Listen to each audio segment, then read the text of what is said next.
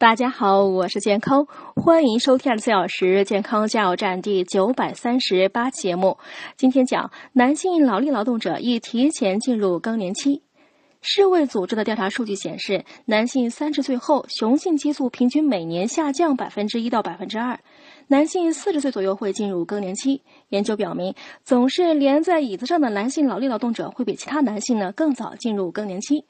日本一项研究总结出几种易患男性更年期综合征的职业，分别是银行职员、教师、建筑师、企业高管等。另外呢，从事脑力劳动又很少锻炼的人，或以前从事过激烈的体育运动却突然终止者，都容易提前进入更年期。相反，那些外出机会较多或经常锻炼的人，更年期来得较晚。因此，久坐不动的男性劳力工作者要多给自己创造外出及锻炼的机会，平稳度过更年期。